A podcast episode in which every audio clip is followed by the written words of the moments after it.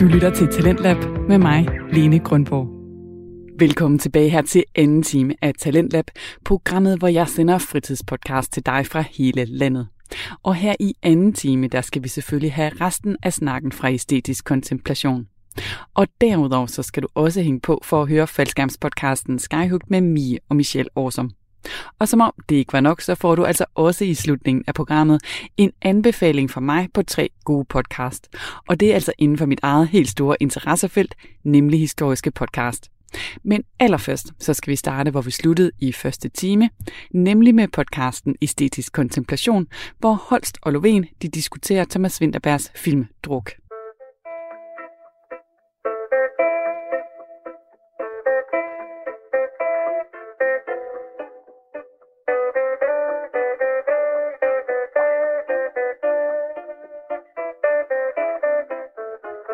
Allerede, øh, altså det første, man ser i filmen, det er et Søren Kierkegaard citat, Ja, nemlig.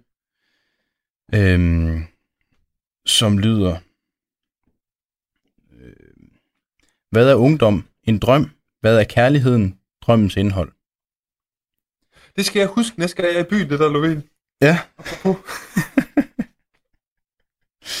og, og det er... Det, det, det, Hvad er ungdom, en drøm. Det har jeg altid sagt. Men hvad er kærlighed, så? sikker på den. ja, det, Det er drømmens indhold. det kan du nok godt øh, overbevise nogle gymnasiepiger om, er charmerende, det der. øh, Men ja, det får altså lov at starte filmen, det der. det får lov at starte film. Og, og Søren Kierkegaard dukker op igen øh, en, en to gange mere, ikke sandt? Jo, øh, ham her, den famøse øh, studerende, eller hvad hedder det? Ja, ham, ham, der, ham, der får at vide, han skal? Ja. Gymnasiast? Ham, der er Ja. oppe i, øh, op, øh, ham, der får lidt øh, alkohol, inden han skal til eksamen. Ja, Han er oppe i, Han er oppe i, øh, i Kirkegaards angst. øh, og der er også en pige, der nævner det på et tidspunkt i en undervisningstime. Jamen, det er jo den der, øh, øh, ikke at våge, øh, som, som jeg faktisk ikke er Kirkegaards citat, har fundet ud af. Det er bare sådan noget, han bliver citeret for. Ikke at våge er, at våge er at miste fodfæste, ikke at våge er at miste sig selv, sådan groft parafraseret. Ja. Øhm, Men det, det, det er en parafrasering af noget, Kierkegaard har skrevet, det, og som i øvrigt ikke øh, betyder, det lyder, som, øh, lyder til at Det er betyde, når det er Det taget er ud af kontekst. til døden på en eller anden måde, ikke? Det åbningscitatet, det er fra øh, enten eller. Øh, Ja, fra, Med ungdom, hvad er ungdom en drøm, ikke? Ja, lige præcis. Øh, fra øh, helt i starten af enten eller efter øh, foråret, som er sådan en lang beskrivelse af, at øh, der er en fyr, der finder øh, selve, altså enten eller, i en eller anden øh, sådan skuffedarius eller sådan noget. Det er Ja, så fedt, det der. Jeg vil bare lige sige, hvis man skal læse Kierkegaard. Den- Jeg tror, det er det eneste Kierkegaard, jeg har læst, men de der, hold kæft, hvor er det genialt. Øh, Diabsalmata. Og, he, og hele den der rammehistorie der med, ja. ja. oh, så er der lille chatol, og så finder han den der ind, og det er pissegodt. Ja, så finder sådan en mærkelig lille skuffe, og så kommer de her papirer ud, og så har han så sat det sammen til enten eller.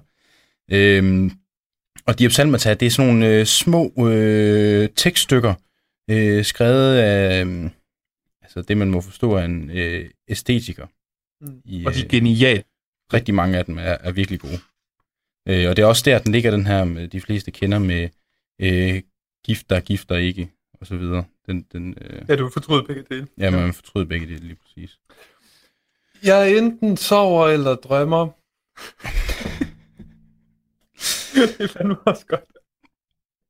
Øhm, og, og, og, det, det fik mig til at tænke på, da jeg, så- da jeg så filmen.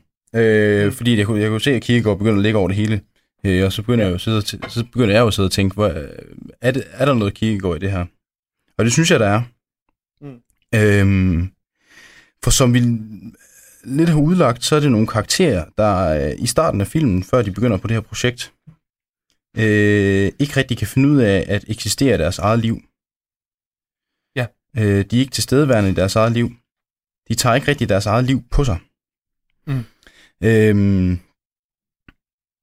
øhm, og, og, og, og det, man, øh, der sker i enten eller, det er, at man først læser æstetikernes lange stykke, som og det vi talte om før, der er en, en masse andre øh, del i, i, i æstetikernes del i, i enten eller.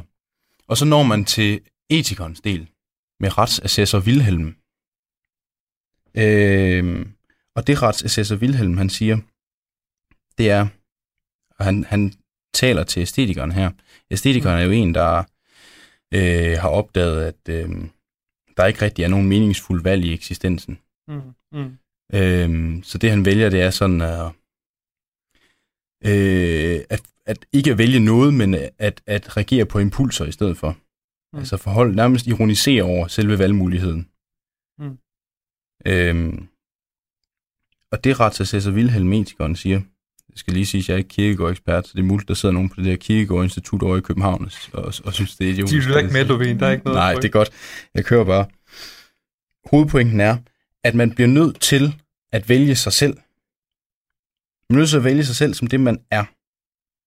Øh, og problemet, det store problem, det er, hvis du ikke vælger dig selv, så lever du et liv i fortvivlelse. Øhm, jeg synes, det, det, det er tydeligst, hvis man, øh, den kære Johannes Slyk, i sin glimrende øh, bog om, om Kierkegaard, udlægger det som øh, med, eksemplificeret med en, en alkoholiker. Mm. Øhm, Det er jo meget aktuelt. Ja, det er det.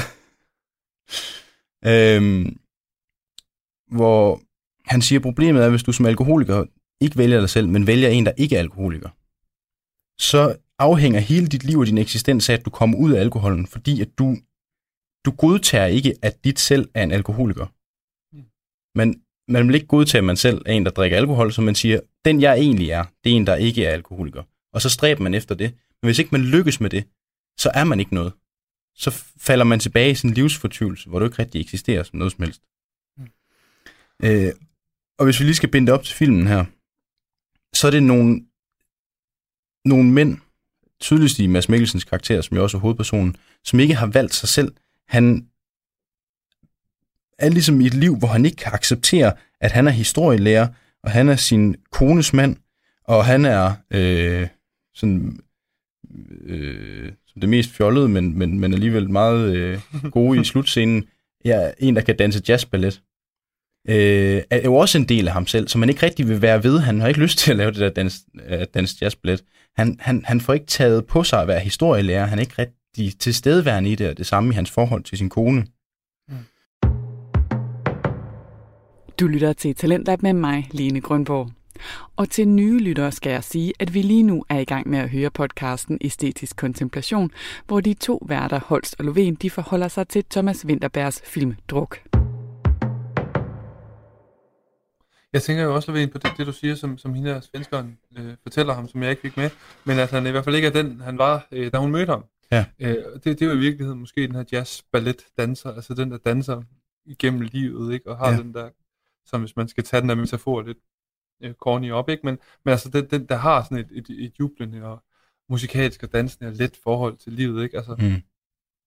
Ja, og der er også noget meget øh, sådan kirkegårdsk i, og hun siger, du er i hvert fald ikke den, du var dengang, og på den måde, så, så får hun jo heller ikke specificeret, hvad han er nu. For Nej. i en kirkegårds forstand, så er han ikke rigtig noget. nej. Men der er noget iboende i ham, Ja. som slumrer. Ja. Eller som, ja, ja. Noget, man er blevet givet, det er en selv. Det er ikke noget, man sådan, på den måde er... Altså, der er jo mange ting, der har gjort, at man er, som man er. Øh, både, øh, øh, så du ved, arv og miljø, ikke? Øh, og det kan virke urimeligt, at man skal tage på sig, at man er det, man er. Men det bliver man nødt til. Mm. Øh, Men, det, det, men jeg tror bare lige, det er bare lige det, man skal være klar over med Kierkegaard. Det er det, jeg har spurgt om et par gange. Ja. Altså det vil sige, at man har et øhm, givet selv, som du siger. Ikke? Altså der er noget, der er ude af dine hænder. Der er en, det er ligesom, når Schopenhauer siger, at man kan ikke lave et blommetræ om til et pæretræ. Ja. Der er en eller anden essens, Ja. som du er nødt til at acceptere. Ja. Jeg kommer også lige til at tænke på øh, Friedemann, som vi jo har talt om. Ikke? Altså de første ord der, ikke? At, det, hvad nytter det, at man fjerner spritten fra hende der, mm, den her armen, altså når hun er alkoholiker. Mm. Det ændrer ikke på, at hun er, øh, hvad hun er. ja, du, ja, du taler om Thomas Mann øh, novelle, ja. Ja. vi har talt om tidligere. Nemlig. Øh, jamen, det er lige meget, det er bare lidt, ja, Ja, det er bare for at forstå dit øh, øh, Kierkegaards pointe der. Øh, og, det- og det er det, der er pointen, at du bliver nødt til at, at tage det på dig, det du er. Og så kan du mm. Mm. også godt være en, der... Altså, hvis alkoholikeren tog på sig, at han var alkoholiker, Mm. øh, altså hans eget selv, for det er det, han er, Mm. så kan han godt stræbe efter at blive, altså at, at komme ud af alkoholen. Øh, for det er et ønske, der er iboende i ham. Men hvis det mislykkes, så er det ikke noget, hele hans eksistens afhænger af. Og det er det, jeg oplever, at, at de her mænd finder ud af igennem rosen. Mm. Øh, at de skal tage deres ansvar på sig. Det er jo det, der følger Ja. med, når man vælger sig selv. Hvis du, hvis du vælger at sige, jeg har tilvalgt mig, så følger der også ansvaret med. Så er du også ansvarlig for den, du er. Og så er du ansvarlig for, at du er historielærer. Så er du ansvarlig for, at du er mand til din kone. Og så er du ansvarlig for, at du har nogle glimrende evner som jazzballetdanser. øh, og det er egentlig det, der sker til sidst, hvor Ma- Mads Mikkelsens karakter, han, øh, hans kone går jo fra ham. Mm. øh, og han prøver at få hende tilbage igen. Mm. Øhm, og den måde, han gør det på, det er jo virkelig, hvor han, hvor han altså det er jo sådan første gang, vi ser ham rigtig engagere sig i forholdet, uden at være alkoholiseret. Mm. Mm. Det er jo det, han har lært af alkoholen, ikke? At man godt kan tage han forholdet på sig. drikker dansk vand i den scene, der ikke? Ja. Øh, Ja, for deres forhold går jo godt, det har vi nævnt, når han er fuld. Og så, ja, ja, ja, bedre i hvert fald, ikke? Øh, og så bliver han for fuld, og så går det så ikke så godt.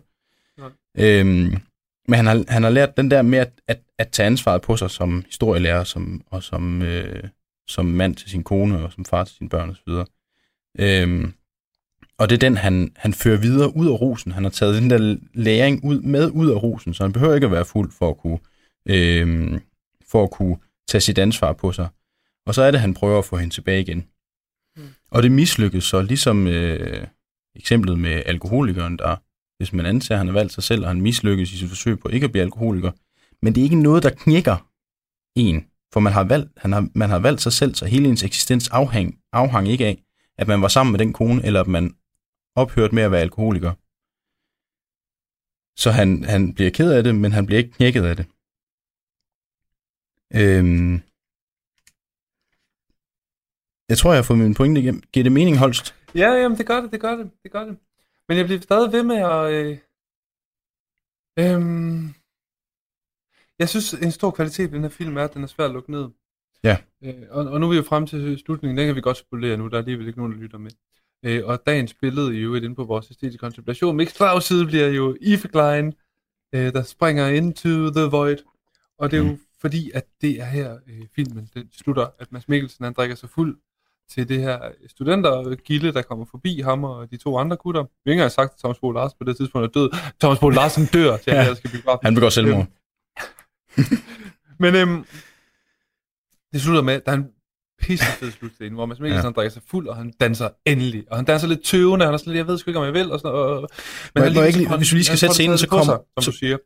Den essens, der er Mads Mikkelsens karakter, altså det der, han har i sig, den der iboende dans og længsel, ja. Den tager det endelig på sig, og så bliver Yes. han forløst måske i virkeligheden. Ja. Måske faktisk der, han er frisat. Det er det, der Det er- sker, for når man er forsonet med sit selv, så, er der, så kommer der en ro, og så kan man danse jazzballet, hvis det er en evne, man har, ikke? Jo, jo, for fanden, man, han, han er fandme, han er i det der, ikke? Altså, der er ikke Ja. noget pis, øh, andet end han bare til.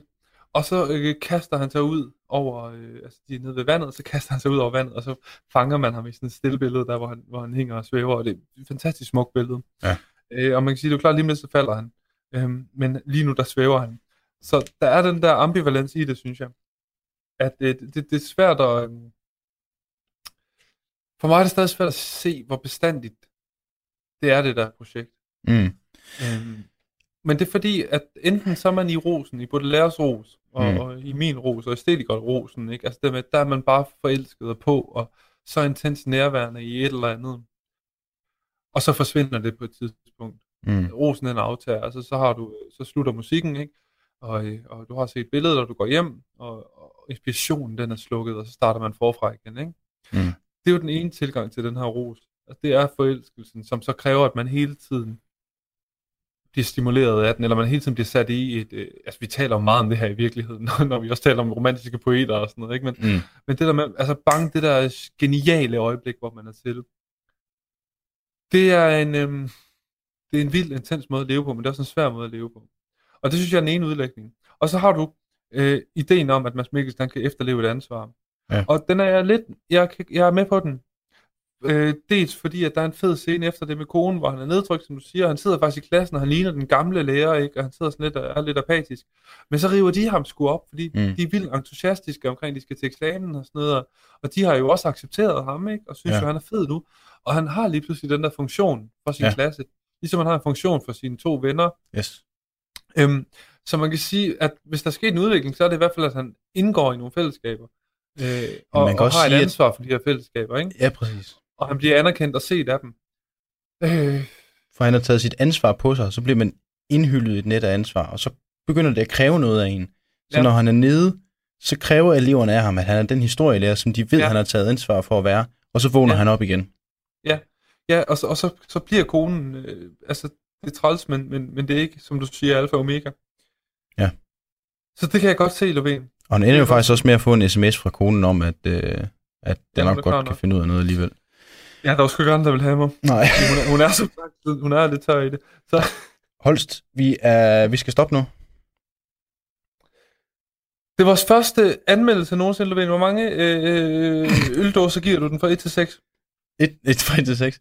Øh, jamen, du det er lidt, skala? Vi kan godt lave en anden skala. nej, men jeg, jeg, jeg synes bare, det, det er altid svært at give øh, karakter første gang med en skala, når du ikke rigtig kan placere det i forhold til andre ting. Kan du Jeg ikke? giver en 4,5. Så siger vi det, og så skal vi høre øh, som afslutning Fandens oldemor med Ove Sprogø. Det er jo oplagt. Øh, cigaretter, whisky og nøgne piger. Yes. Tak Skål for alle det, Holst. sammen. Ja, skål. Tag ind og se druk. Og skål til dig, Lovén. Tak for i aften. Selv tak.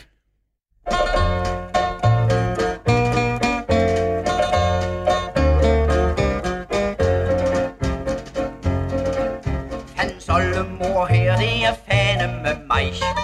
Jeg har rejst, jeg har fløjet en helvedes vej. Og nu ser jeg, I sidder dernede og er svedt. Det er fordi I kun sidder og tænker på et. cigaret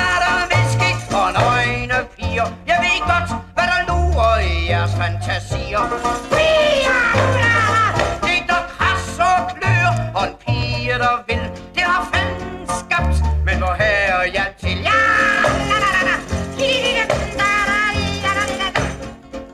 Kan I huske den aften, da Adam gik om? Og fandt paradis underlig fjollet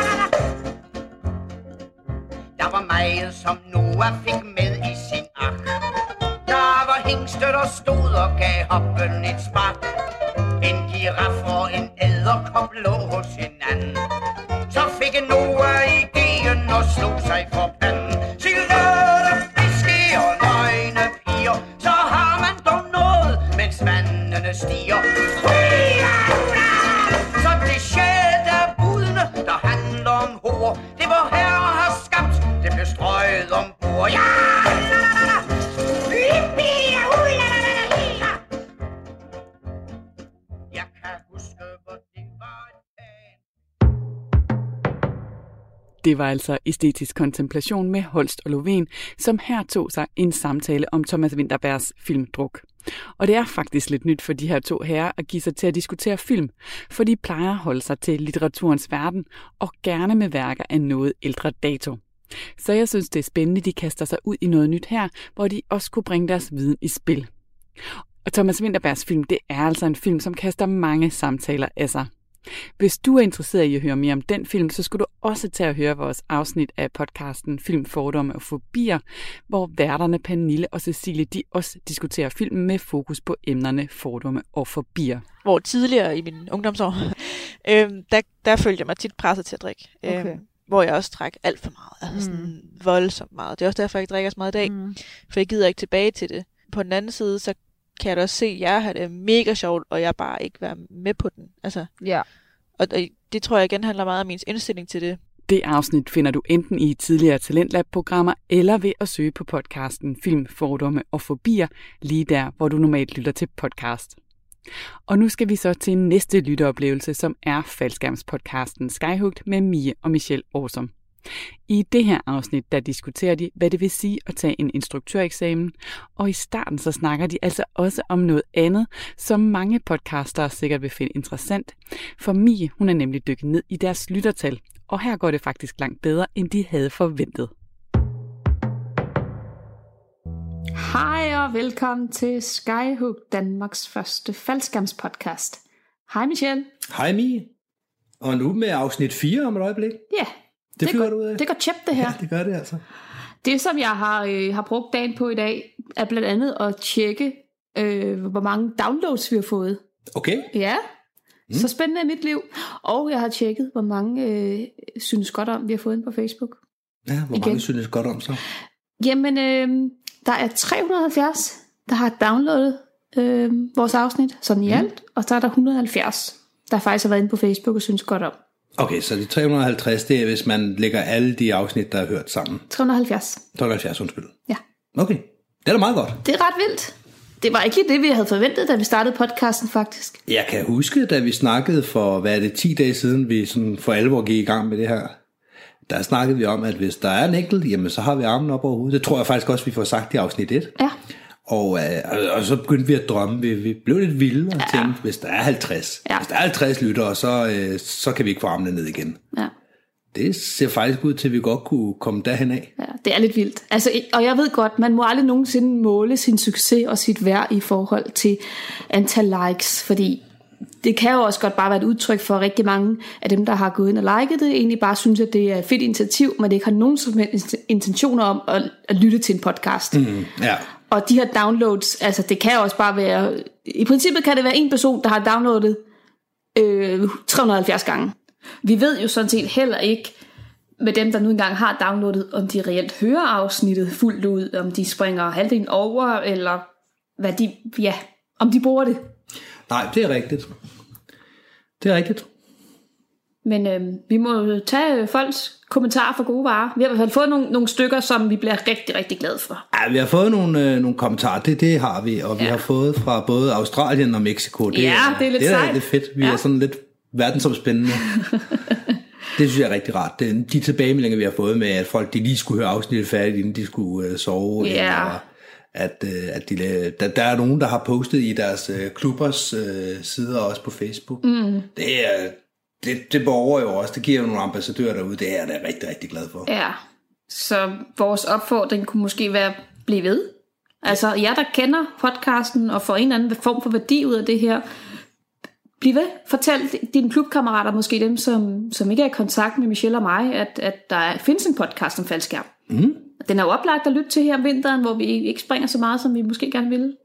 Og husk, at I også meget gerne må skrive til os. Vi, øh, vi lytter. Vi har fået en masse feedback. Ja, Det er vi også rigtig, rigtig glade for. Tusind tak til, til jer, der har taget jer tid til at fortælle os, hvad, hvad der var godt, og hvad vi skal gøre bedre. Mm. Det er vi rigtig, rigtig glade for. Det tager vi til os. Vi, øh, vi prøver at gøre, gøre tingene så godt som muligt. Vi vil meget gerne høre på jer. Så I har altså også noget at sige i forhold til, hvad skal indholdet være, og hvad skal formen være. helt præcis. Både ris og ros. Ja, vi kan også godt lide ros. Mest ros egentlig. Ja, ikke, ikke det der ris der, bare, bare ros. Ja, ja. Ja. ja. Skamros os, please. Nå, vi har et afsnit foran os nu. Det har vi. Vil du høre, hvad der skal ske? Meget gerne. Det vi skal igennem, det er, at vi skal snakke om instruktøreksamen Ja, 2018, som jo lige er overstået. Mm. Vi skal høre, hvem der bestod. Okay. Og så øh, kommer jeg til at spørge dig om, hvad der foregik. Så har vi en liste. En, øh, en liste over halve sandheder, som skydivers fortæller sig selv og hinanden. okay. Så det er løgne, vi normalt bruger. Jeg synes, det er pænere med halve sandheder. Okay, jamen, så lad os kalde det halve sandheder. Hvor, hvor lang er listen? Nu havde vi jo en top 12 i sidste afsnit. Top 10. En, to, ah, det var godt nok kedeligt og konformt, men jeg Det accepterer. lyder godt med top 10. Og så, øh, så har vi selvfølgelig de vise ord. Og jeg tænker, nu er det øh, efterhånden så integreret, så det behøver vi ikke at sige hver gang, vel? At vi skal af med det. Nej, det, det ved I godt, ikke? Jo, Det ved I godt. det ved de godt. Ja, det ved I godt. Ja, men det har vi så også. Ja. Nu ved de. Lad os kaste os ud i det.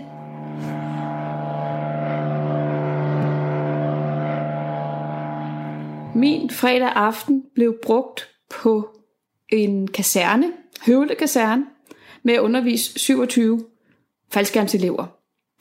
Hvor og hvad lavede du fredag aften?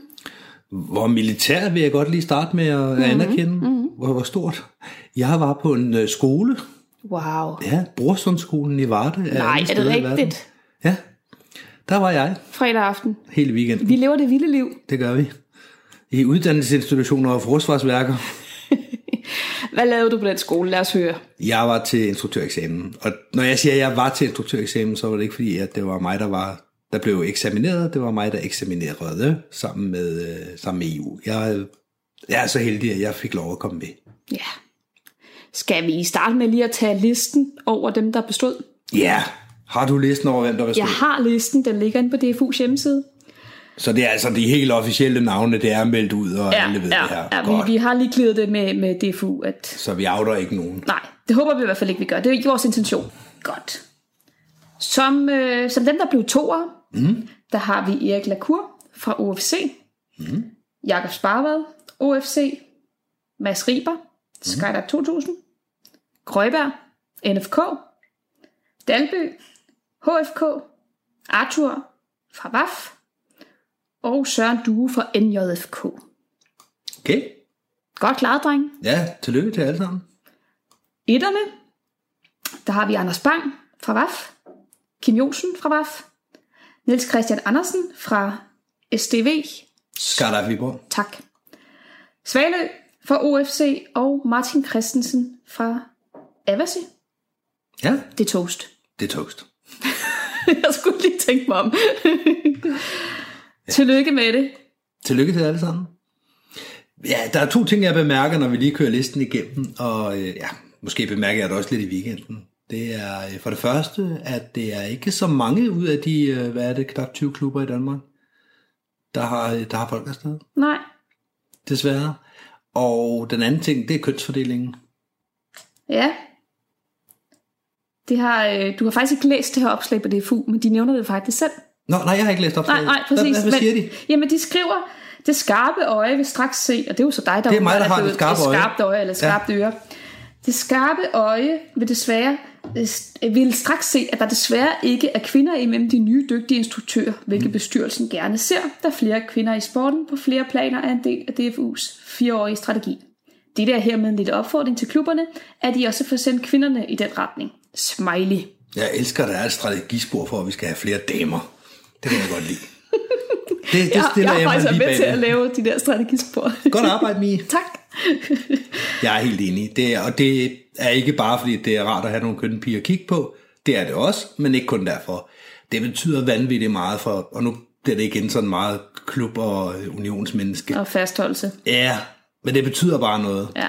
Det er så vigtigt, at, øh, at det ikke bare er en flok drengerøve eller gamle grise, der er i den her sport. Ja.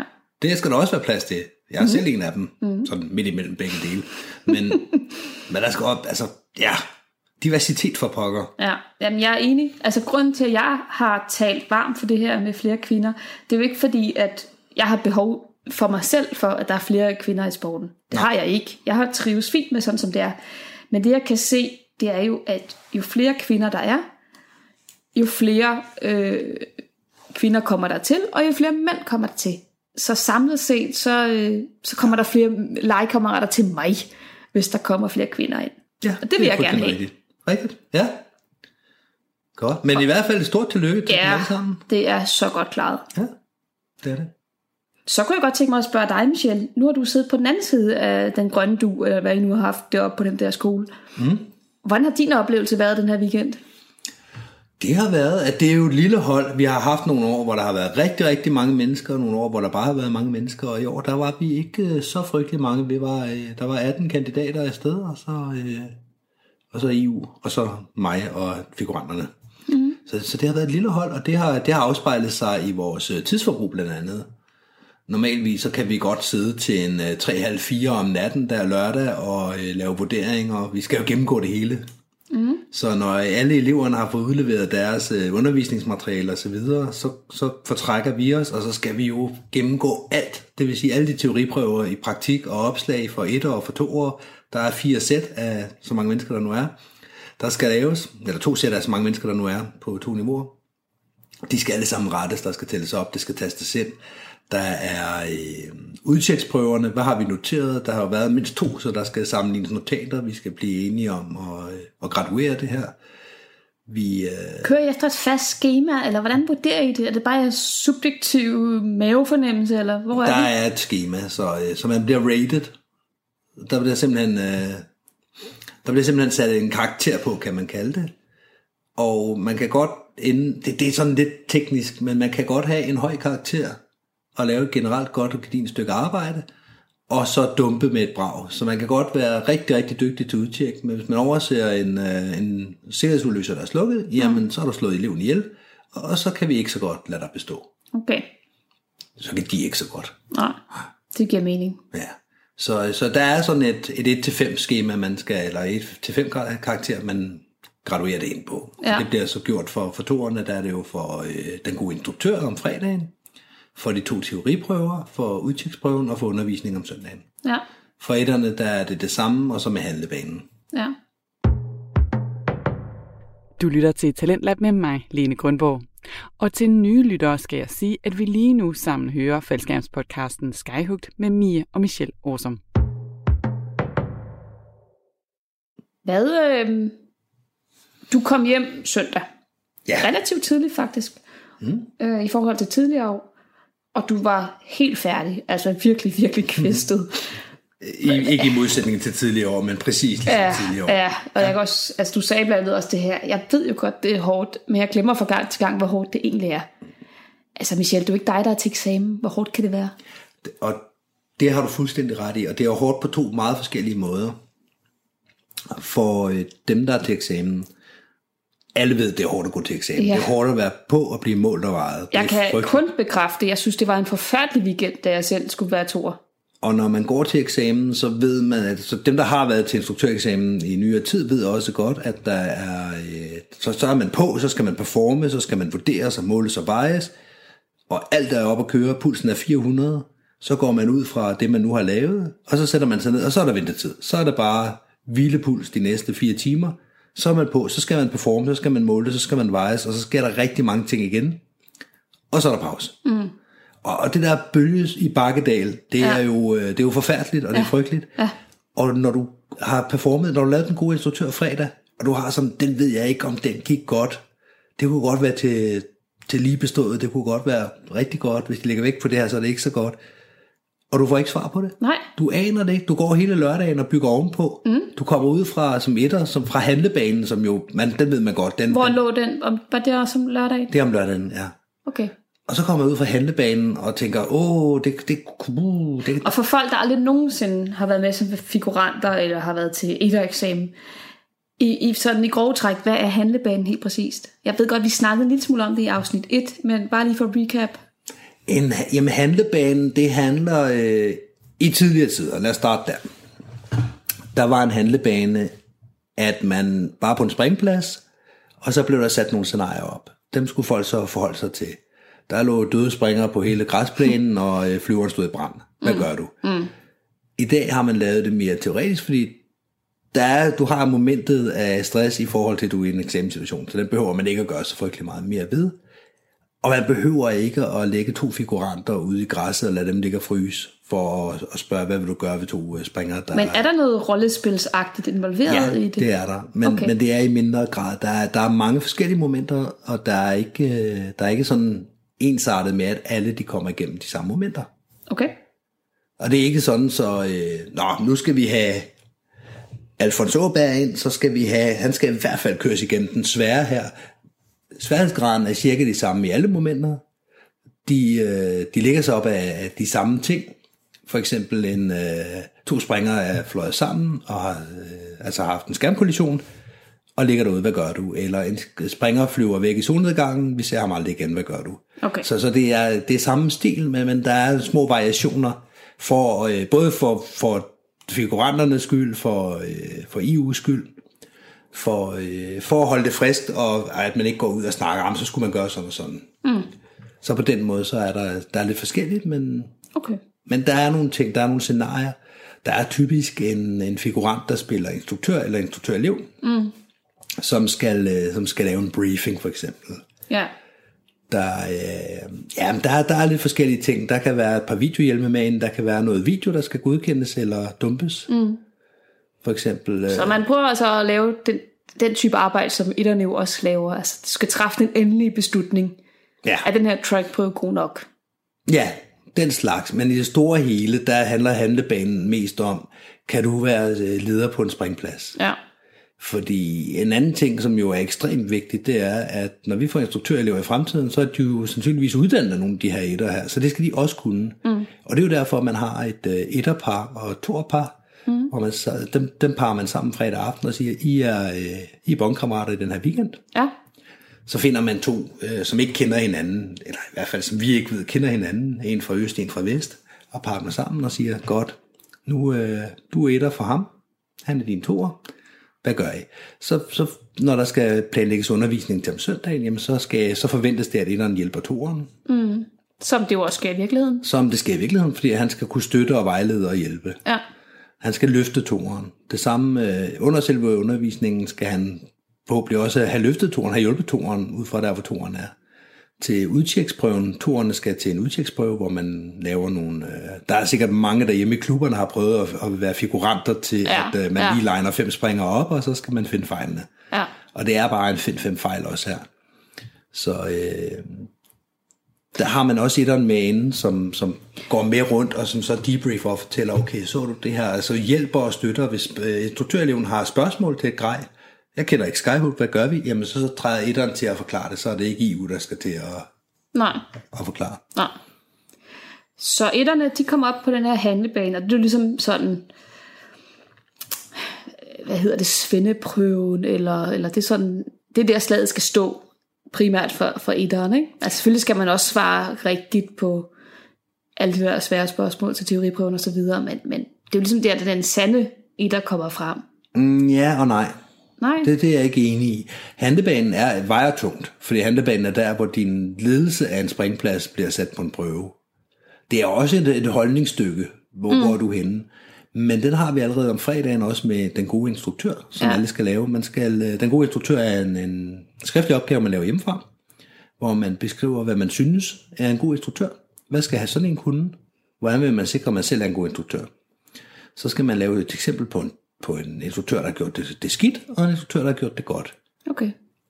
Og der kommer jo nogle vanvittigt fede diskussioner ud af den hver gang. Ja, det er jo også det, som du øh, fortalte om i afsnittet.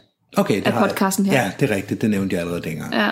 Og, og det gør der jo, og det er jo rigtig, rigtig spændende at lytte til, men samtidig så har man også et temmelig klart billede af, hvor det her menneske er henne på parametre som sikkerhed, som, som hvordan skal man agere øh, omkring C-springer, og Hvad hæver du selv frem, dengang du var til eksamen? Altså, jeg kunne godt tænke mig at spørge dig, hvad, hvad hiver folk frem i fredags? Men, mm.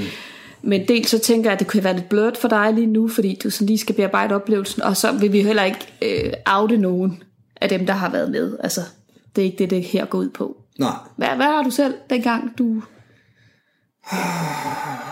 det var et svært spørgsmål, for det Ja. kan jeg næsten ikke huske. Jeg kan, jeg kan faktisk ikke helt huske det. På etteren, der kan jeg huske, hvem jeg tog med, og jeg kan huske, at jeg brugte den samme til både den gode og den dårlige. Okay, Fordi det budskab, jeg gerne vil igennem med, er, at de instruktører, vi har derude, er ret gode, ja, til den helt generelt set. Og nogle gange laver man bare en, en bummert. ja, Så den, øh, og det betyder ikke, at man nødvendigvis er en dårlig instruktør, men man var bare ikke øh, optimal i den situation. Nej. Så jeg har taget en god situation og en dårlig situation. Fra ud den samme Fra den person. samme person. ja. Men jeg kan ikke huske konkret, hvad jeg har, øh, hvad jeg har valgt. Nej. Det er bare fordi, du ikke vil sige det. Ja, det er det. Det er det. Nej, jeg kan, jeg kan desværre Nej, ikke huske det. nej, det Kan du huske, hvem du, hvad du øh, fortalte om? Jamen, altså, jeg var jo til to eksamen, mm. og jeg... Nej, det kan jeg faktisk ikke. Nej, Det må jeg indrømme. Hvad for nogle eksempler, jeg har frem? Nej. nej. Jeg, jeg ved selv, hvad jeg lægger vægt på nu som instruktør. Mm. Og det er måske også ændret siden da. Ja, ja, det er jo meget, meget nemmere nu, hvor man selv er instruktør og har nogle år på banen. Så har Ja. man jo også oplevet rigtig mange ting. Ja. Så har man også et grundlag af, hvad er godt og hvad er skidt. Ja. Og ikke bare, hvad man i situationen tænker, det var ikke så godt. Ja, altså en af de ting, som jeg i hvert fald har lært med tiden, som, som instruktør er godt at kunne, det er det her med at kunne fake, at, at der er styr på tingene. Det lyder helt fjollet, men, men det har bare betydning, at man også i pressede situationer, mm. eller hvor der er stress på, eller hvor tingene ikke kører fuldstændig som det skal, at man kan, kan signalere, ro på, der er fuldstændig styr på det her. Ja, jeg, Det, øhm, øh, jeg, altså, jeg er enig. ikke fordi, man slækker på sikkerheden, men, men bare at, ja, Og det er jo ikke, fordi jeg er uenig, men jeg vil ikke kalde det, kalde det at spille det skuespil, men når man står i en situation, i en situation hvor, hvor tingene bare er væltet, og alt er galt. Mm. Der ligger en, øh, som ikke bevæger sig, og ja, Jamen, det kan også bare være, at man, man går op med flyveren, mm. og, og der er nogle, nogle forhold, der sådan lige er lidt sketchy, eller et eller andet. Altså, der lige er kommet noget øh, industrial haze under os, eller sådan noget. At, at man så lige kan bevare roen, mm. og tage den rigtige beslutning der. Og Ja. uden, uden at stresse eleven unødigt. Det er rigtigt. Altså, men, men igen, det der med, at, øh, jeg synes ikke, man skal fake det. Det, det jeg prøvede at sige, det var, at når man så står i den her situation, hvor, hvor tingene er væltet, og der, der sker rigtig mange ting, så skal man, i hvert fald som, som etter, skal man jo også kunne det med, at der skal være ro. Der, Ja. skal, der, skal, være, der skal være det overblik og det overskud. Så, så jeg vil ikke kalde det at fake, men jeg vil kalde at nedjustere de parametre, der, der viser usikkerhed. Mm.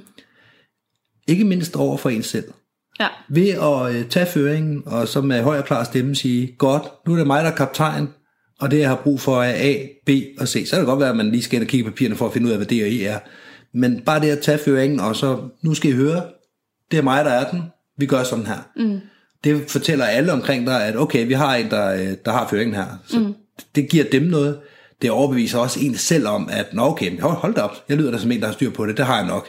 så, så det er ikke fake, det er ikke skuespil, men, men det er... Man, øh, ja, man støtter lige sig selv lidt op. Ja, man afstiver sig selv Ja, lige lidt. præcis. Man giver sig Ja. ja. selv den fornødende autoritet, og det Ja. ja. gør også, at øh, alle andre omkring en, de, de lytter til en. Og det gør det bare meget nemmere, at man ikke skal kæmpe for sin autoritet. Ja. Også, i, også i forhold til en selv. Ja. Mm. Enig. Ja. Det var lidt en detur. Det synes jeg, det var. Det skulle jeg lige til at sige. Jamen, nu sagde jeg det. Ja. Tilbage til, øh, til instruktøreksamen 2018. Tilbage til Varde. Tilbage til Varde øh, ja. på en eller anden folkeskole. Så kommer vi til den store finale, som ligger søndag eftermiddag.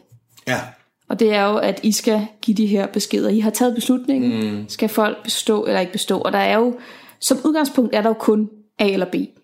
Ja, der er ikke, der er ikke det bløde aftræk på Ej, den ej, måde. du, du bestod med en pil op eller ned. Altså, enten har man bestået, eller også har man ikke bestået. Øh, Ja, firkantet sagt. Ja, ja. Der, Der, der, der, er, en- selvfølgelig nogle, nogle reeksamener og noget. Ja, lige præcis. Men som udgangspunkt, ja eller nej. Ja. Hvordan er det Altså, at tage den slags beslutninger? Fordi det betyder jo rigtig, rigtig meget for de fleste, der går op. Beslutningen bliver selvfølgelig taget om søndagen. Men den er, den er jo ikke, det er jo ikke bare søndag, så sætter vi os ned og kigger, nå, hvordan gik det så med Arne? Der går vi øh, tilbage, altså når vi fredag har lavet den gode instruktør, så går vi jo til for os selv, og så begynder vi, okay, hvad har vi set, hvad har vi oplevet? Øh, aftaler individuelt med de to, der nu var i det ene lokale og i et andet lokale. Hvad, hvad synes vi, hvad så vi, hvad vi vil have? Og for at rate det ind i det her øh, 1-5, og så har vi allerede skrevet det der, og det, tal der, det, det afspejler egentlig nogle ting. Vi kan også, der er også kommentarfelter, vi kan lige skrive. Øh, Jeg har selv omkring 500 linjers tekst fra weekenden af, med, øh, med kommentarer og tanker, jeg lige har haft i situationen, som, som kan være grundlag. Hvorfor, hvorfor gav du ham et total, eller hvorfor gav du ham et firtal? Hvad var det, der var så godt? Fordi når I sidder og snakker om det her, jamen, så kan man sige, at det han gjorde, det var... Og så kan man argumentere sig selv op og ned og sådan Ja. ja. Nogle gange kan man jo også godt sidde og tænke, at det var, øh, det var et tretal, det var sådan lige. Nå, men det jeg hører dig sige er egentlig mere, at det er til et firtal. Hvorfor sagde tre? Og så kan man godt se, at det er faktisk rigtigt, nu du siger det, når jeg sådan lige ser det udefra og sådan nogle ting. Så, så det bliver også bearbejdet i løbet af weekenden. Det er ikke sådan, at vi bare sætter os ned søndag og siger, nå, ham kunne vi godt lide, ham kunne vi ikke lide. Ej, det er nok heller ikke det, I vurderer det ud fra at gå ud fra. Jo, jo, nej, nej, det er det jo selvfølgelig ikke. Grim frisyr, dumpet. Det. det er det. Øhm, men hvad så, når I skal overlevere den her beslutning? Mm. Jeg tænker, det må være udfordrende. Det er, øh, det er det.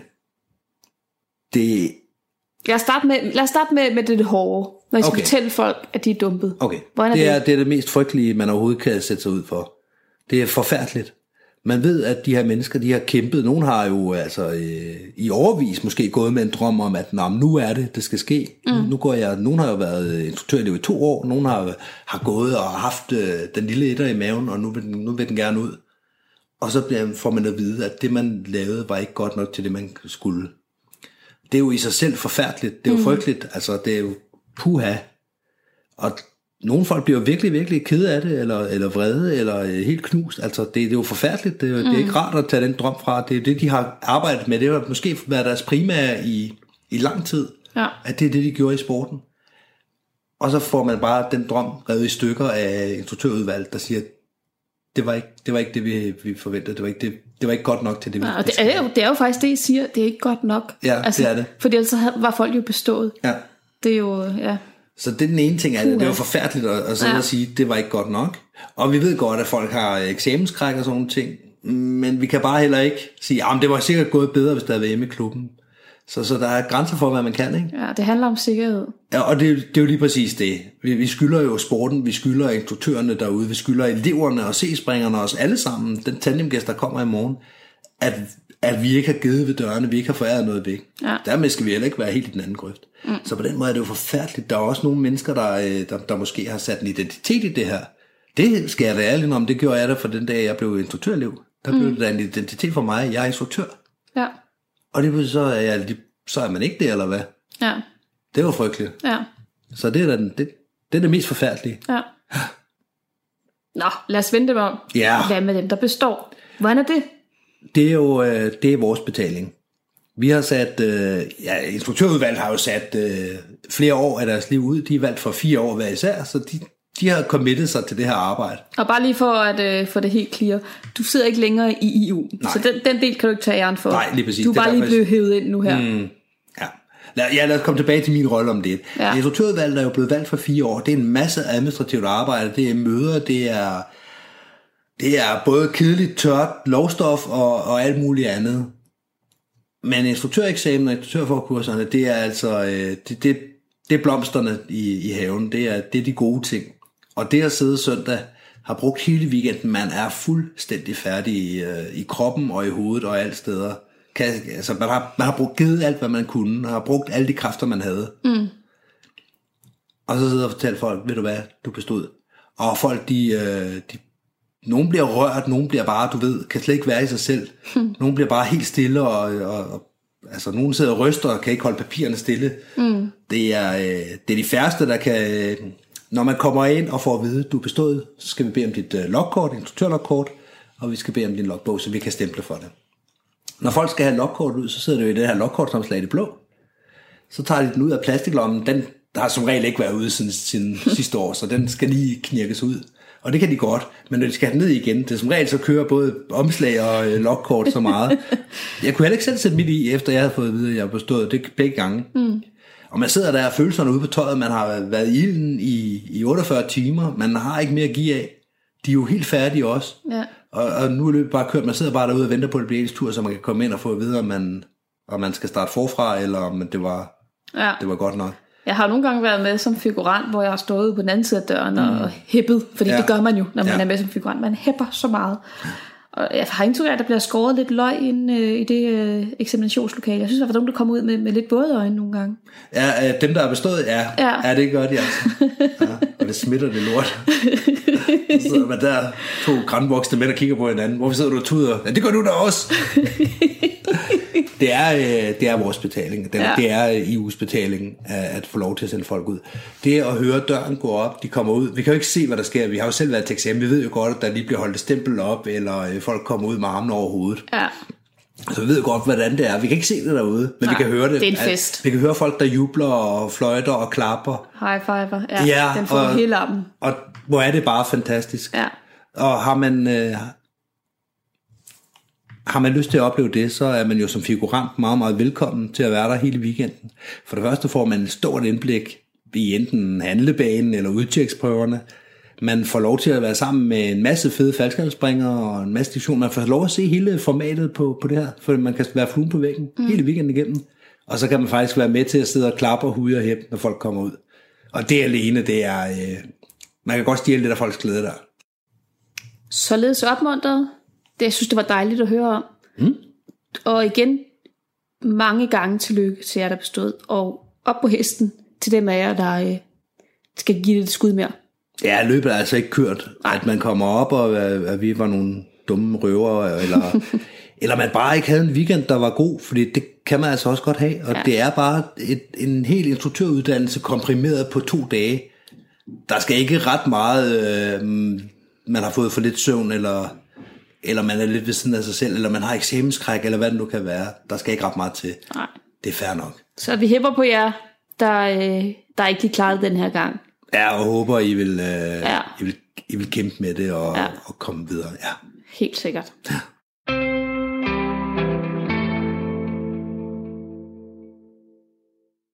Det var altså her fællesskabspodcasten Skyhook med Mia og Michelle Aarhusom, som i dag diskuterede det store ansvar, det også er at tage en instruktøreksamen.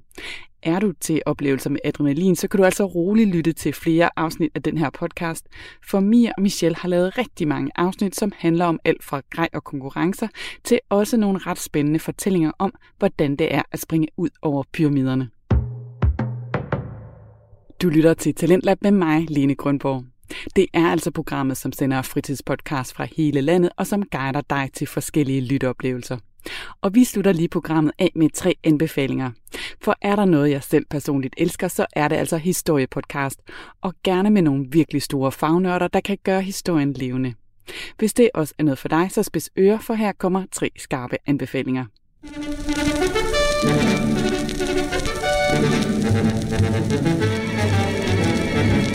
Det her det er jo den første af udsendelserne i vores podcast, og det betyder, at vi skal starte med Gorm den Gamle.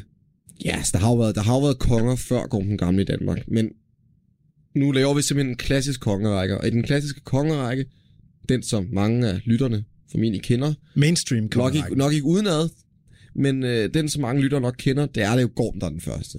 Kongerækken er en af de mest populære historiepodcasts herhjemme. De startede som en uafhængig podcast, men samarbejder nu med politikken. Jeg har en stor svaghed for de her første afsnit, hvor værterne Anders Olling og Hans Erik Havsten, de slavisk går gennem hele kongerækken. Men de har altså også lavet mange andre afsnit om historie inden for vidt forskellige emner, fra store krige i fjern fortid til den danske genforening. Og derudover så er der den her podcast.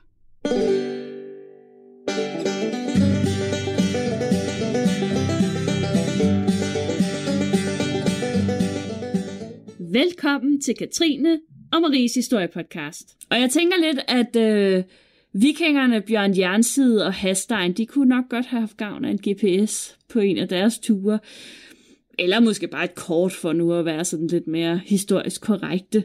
Fordi øh, de vil gerne erobre Rom. Men øh, det var som om, de, de fandt den forkerte by. Og det sker jo. Og det er Det det, vi skal tale om i dag. Katrine og Maries historiepodcast, det er sådan en slags sjov veninde-podcast om historie og arkeologi med masser af grin og fnis. Hvis man kigger på kommentarerne inde på podcasten, så er det tydeligt, at værternes stil den virkelig deler vandene. For nogen synes, at podcasten den er fjollet, mens andre synes, at de her to værter de er dejligt forfriskende.